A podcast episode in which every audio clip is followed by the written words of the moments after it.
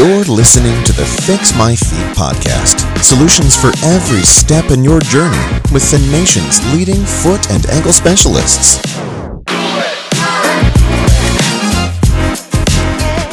Hey everybody, welcome back to the Fix My Feet podcast. I'm Dr. David Waters, foot and ankle surgeon, physician, also Dr. Evan Leonard, foot and ankle surgeon, physician, our physician's assistant, Ashley Anderson. We are the foot fixers. This is Fix My Feet podcast. Yeah. Yeah, here to talk about something that is super common in the foot and ankle world, and that is Da, da, da. What is it, Ashley? Ingrown toenails. Ingrown toenails. This is super common, though. Your teenagers, I bet you that like at least at least ten people listen to this. Their teenagers have ingrown toenails right now. Somehow, some way, they're keeping their shoes and socks on so you don't find out. That's what's going on because they don't want Oh, to yeah. come in and uh, get them taken care of because they watch YouTube videos about what happens when you got to take care of these things and and the whole process. But uh, we're here to TikToks. kind of yeah, we're here, we're here to clear the air about uh, what it is, maybe some ways you can prevent ingrown toenails and how they get fixed, and maybe some misconceptions around those, and and what you can expect after they get fixed. So, Ashley, maybe just to start out real basic, what is an ingrown toenail? Some of our people probably don't even know; they just hear about it, but they have no exact idea what is an ingrown toenail.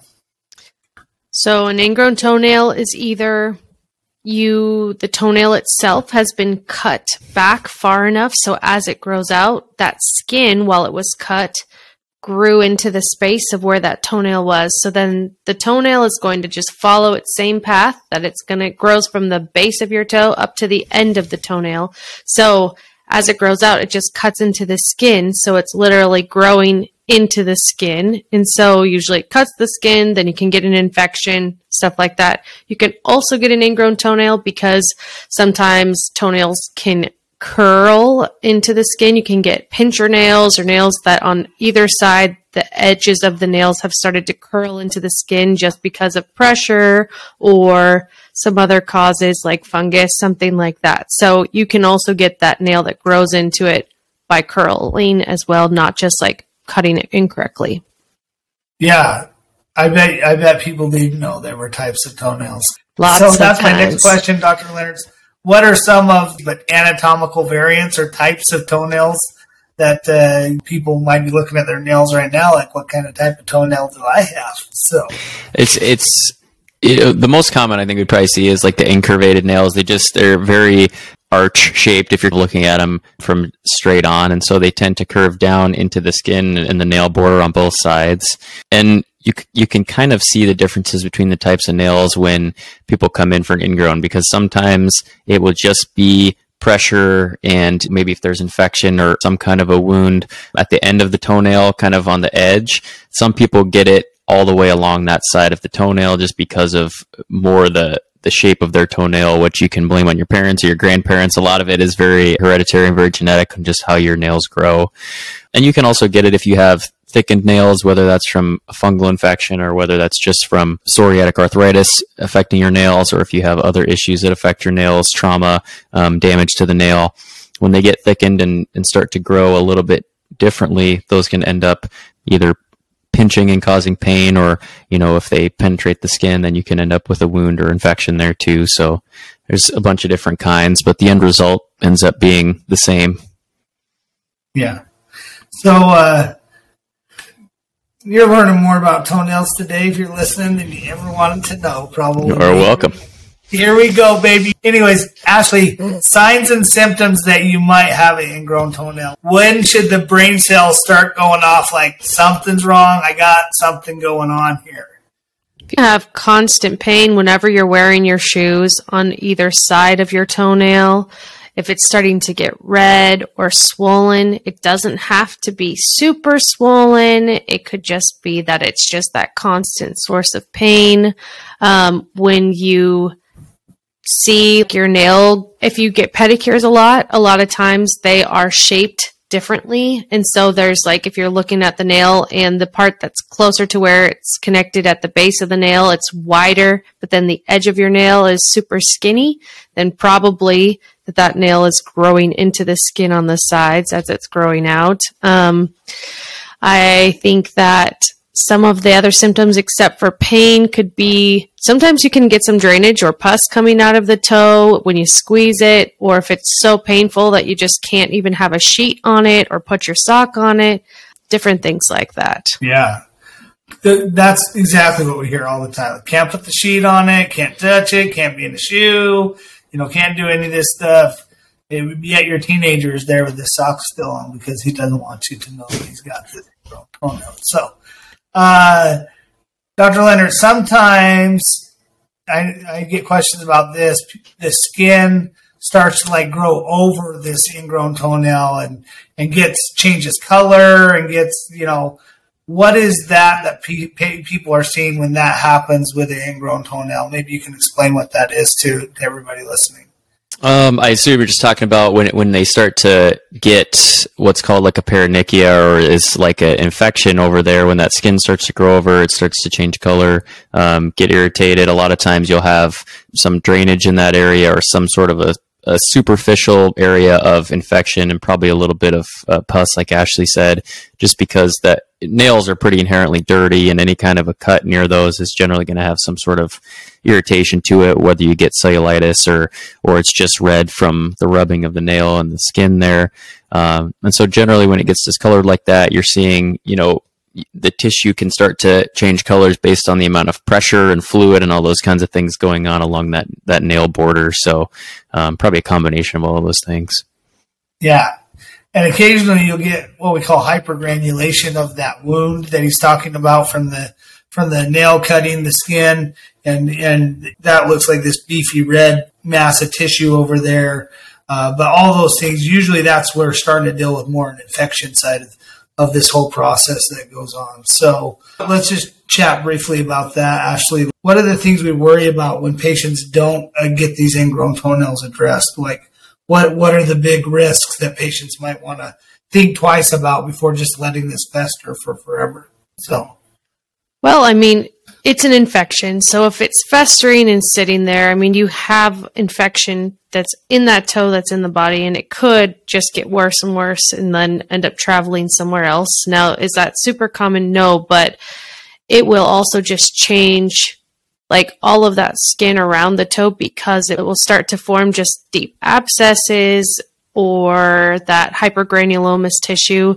That tissue never really gets super healthy again. It takes a while. So if you're just leaving it and leaving it, it's just harder to treat. Maybe we wouldn't be able to do a procedure or something on it right away if it's extra infected and would need antibiotics or something like that. So um, mostly it's just you have an infection that you're not treating or it's not getting better.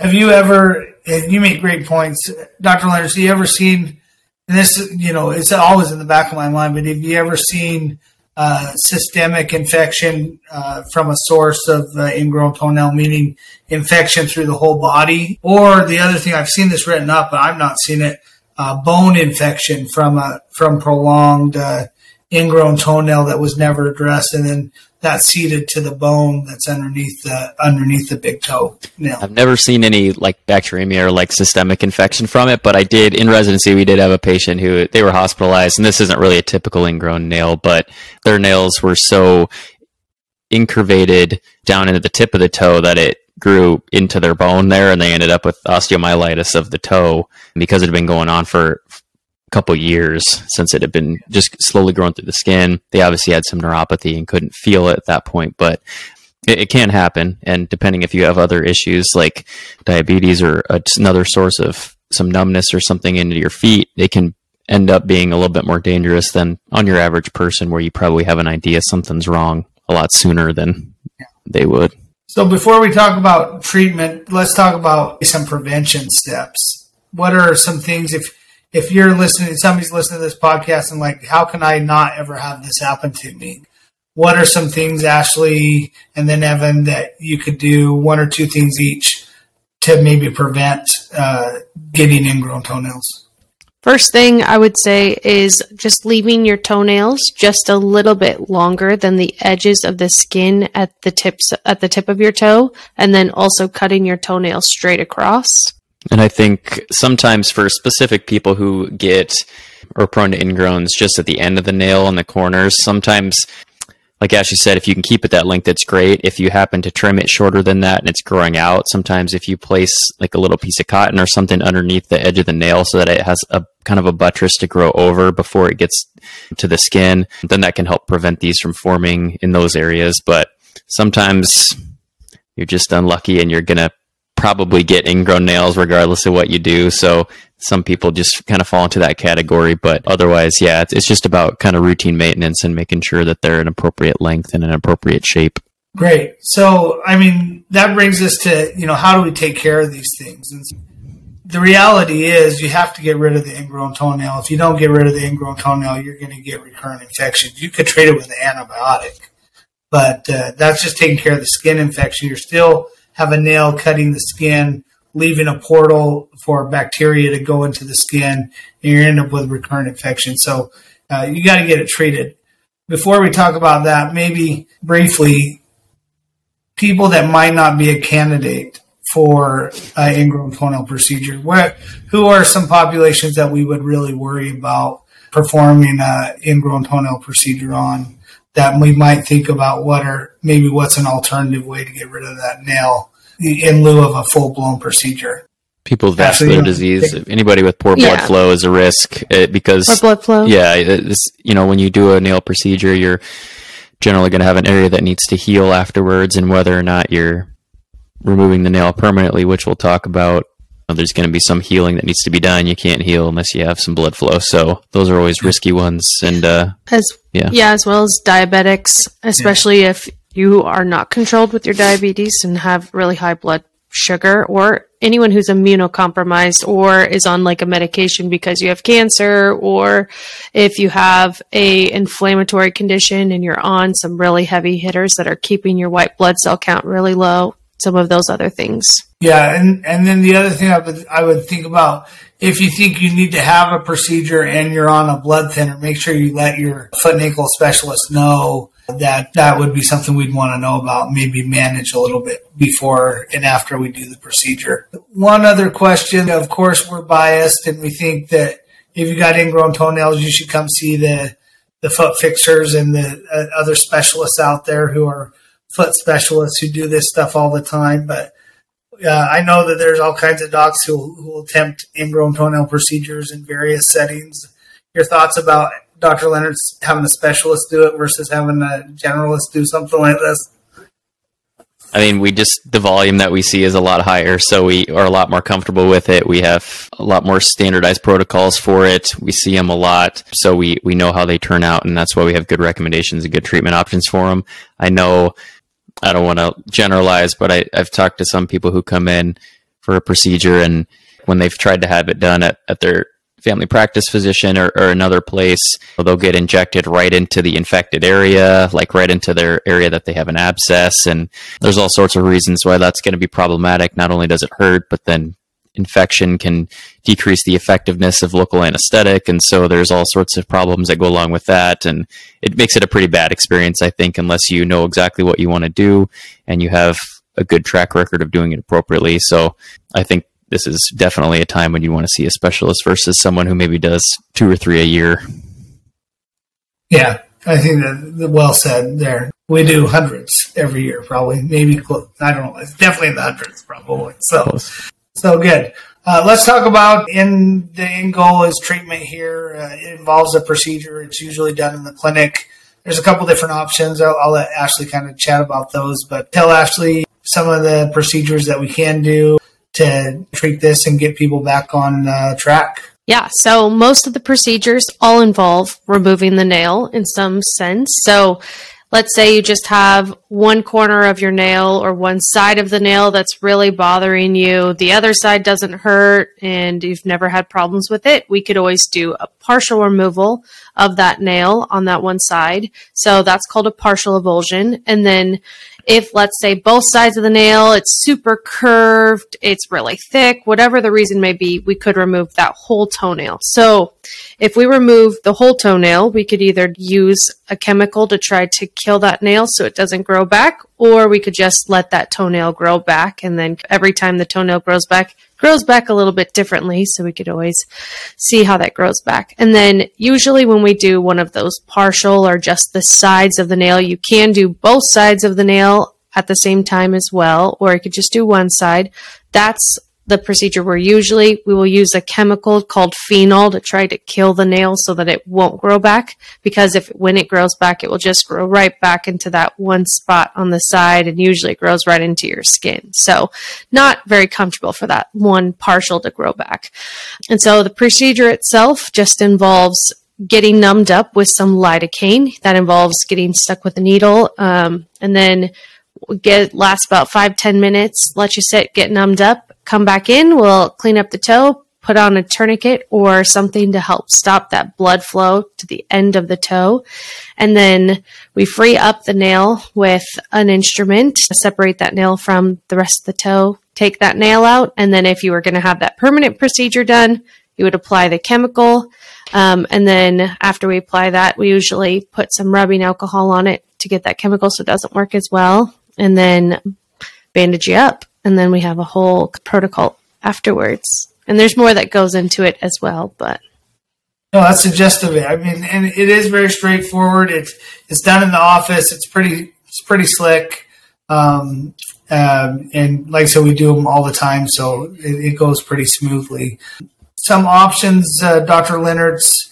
There are more than just in office chemical matrixectomies and avulsions some surgical options that people may not know about if maybe you continue to get recurrent nails after you've gone through a couple phenol or chemical procedures that just for information for people listening that might be out there for them. Yeah, there are definitely a couple surgical procedures you can do. It generally involves an incision kind of along those nail borders, removal of that part of the nail, and then generally a, an excisional removal or a surgical removal with sharp instrumentation of that nail matrix or that area with the cells that is producing that nail in that area that's causing consistent ingrowns, whether it's both sides of the nail or one side. And then generally it's closed with sutures. And this is your, your last resort when these other procedures don't work. And there's a few different ways to go about it depending on the shape of the nail and depending on the, the age of the patient and if the area is infected or, or what other problems are associated with it. But there are some surgical options, and it's also an option to do what Ashley discussed in the OR as well. We do do that on occasion if uh, people have a lot of fear of needles or if they just tend to faint easily or if they are squeamish or things like that. It is a procedure that can be done in the OR with a, the help of a little bit of sedation. And so there are multiple options. One way or another we'll get it fixed. Yeah, I think that that was the last point I wanted to make is that usually people's biggest apprehension of getting these fixed is that we got to numb up their toe or we got to stick them with a needle and, and the pain that comes along with that. And so there are some good options available to us in the way of going to even just an outpatient surgery center takes quick time. They can give you a little sedation, which makes you feel a lot more comfortable while we numb up the toe and, and do the whole procedure. And so that makes things a lot more amenable, I think, to some other, some people that might have some real apprehension around needles or around the, the idea of being awake and watching us do this procedure and all the stuff that comes along with that. So any, some final thoughts from each of you. Somebody's listening to this, they got kids or they themselves have had an ingrown toenail for a while recommendations, thoughts, things that you might tell them, the information you might give them that might ease their mind or help them get the care that they need. Ashley? I'd say if your toe is hurting, getting the procedure done, yes, it's a procedure. You have to go through all of that. But the actual healing side of it, usually it's just tender for the first couple of days and then you start to feel better. So it really is just helpful and it will make a big difference from that constant pain you're having in your toe to not having to deal with it anymore. I will say that sometimes people are really upset. They've had a procedure and their nail has grown back, even though it's supposed to be permanent. That is always one of the risks. So it is something that that nail can just grow back. The nail matrix is really hardy, like Dr. Waters said, that there's a couple of people who have just chronic ingrown toenails, even after getting them removed, that were supposed to be permanent, like some of those other options, like the surgical type. So I think that it's definitely worth it. If it's you're having a lot of pain, still try to get it taken care of. Evan, any yeah. final recommendations, thoughts, things we haven't said yet? I was going to talk about afterward. I know people are curious about they need to take time off work or anything like that afterwards, yeah. and, and, Ashley nailed it. It's just it, once that anesthetic wears off, it'll be a little bit tender for a day or two, and then usually people are back in shoes and not really worrying about it. Yeah, no, I, I think those are great points. So I think it's something very treatable and it's very slick and straightforward. If you're having it, come get it taken care of because the long term effects of not getting taken care of are, are not something people want to deal with, especially like we've talked about if you're immunocompromised. If any way you might be at risk for something more serious happening, come in, let us take care of it. It's, it's pretty quick and simple uh, process, and the post operative process is really really simple and really straightforward. So that's it for ingrown toenails. Super common. Drop your comments below. We'll, we'll talk about, I'm sure some of you got pictures of your ingrown toenails on your phone. Drop those down below. We'll see what people really got out there, what's going on. We'd love to comment on those and talk about them. But we are the Foot Fixers. This is the Fix My Feet podcast. Be sure to check us out on social media. We'll let you know about upcoming episodes we've got coming up uh, bunions, hammer toes, all kinds of common things that we deal with on a daily basis. On Instagram, we're at, at Platte River Foot and Ankle, and on TikTok and Facebook, Platte River Foot and Ankle Surgeons. And with specific to the podcast on Facebook at the Fix My Feet podcast. Check us out on all our social media accounts. Drop us your comments. We love to interact with you guys. Until next time, where we talk about more ways we can fix your feet. Thanks, guys. Bye. Thanks for listening to another episode of the Fix My Feet podcast. To schedule an appointment with one of our providers, visit www.prfootandankle.com.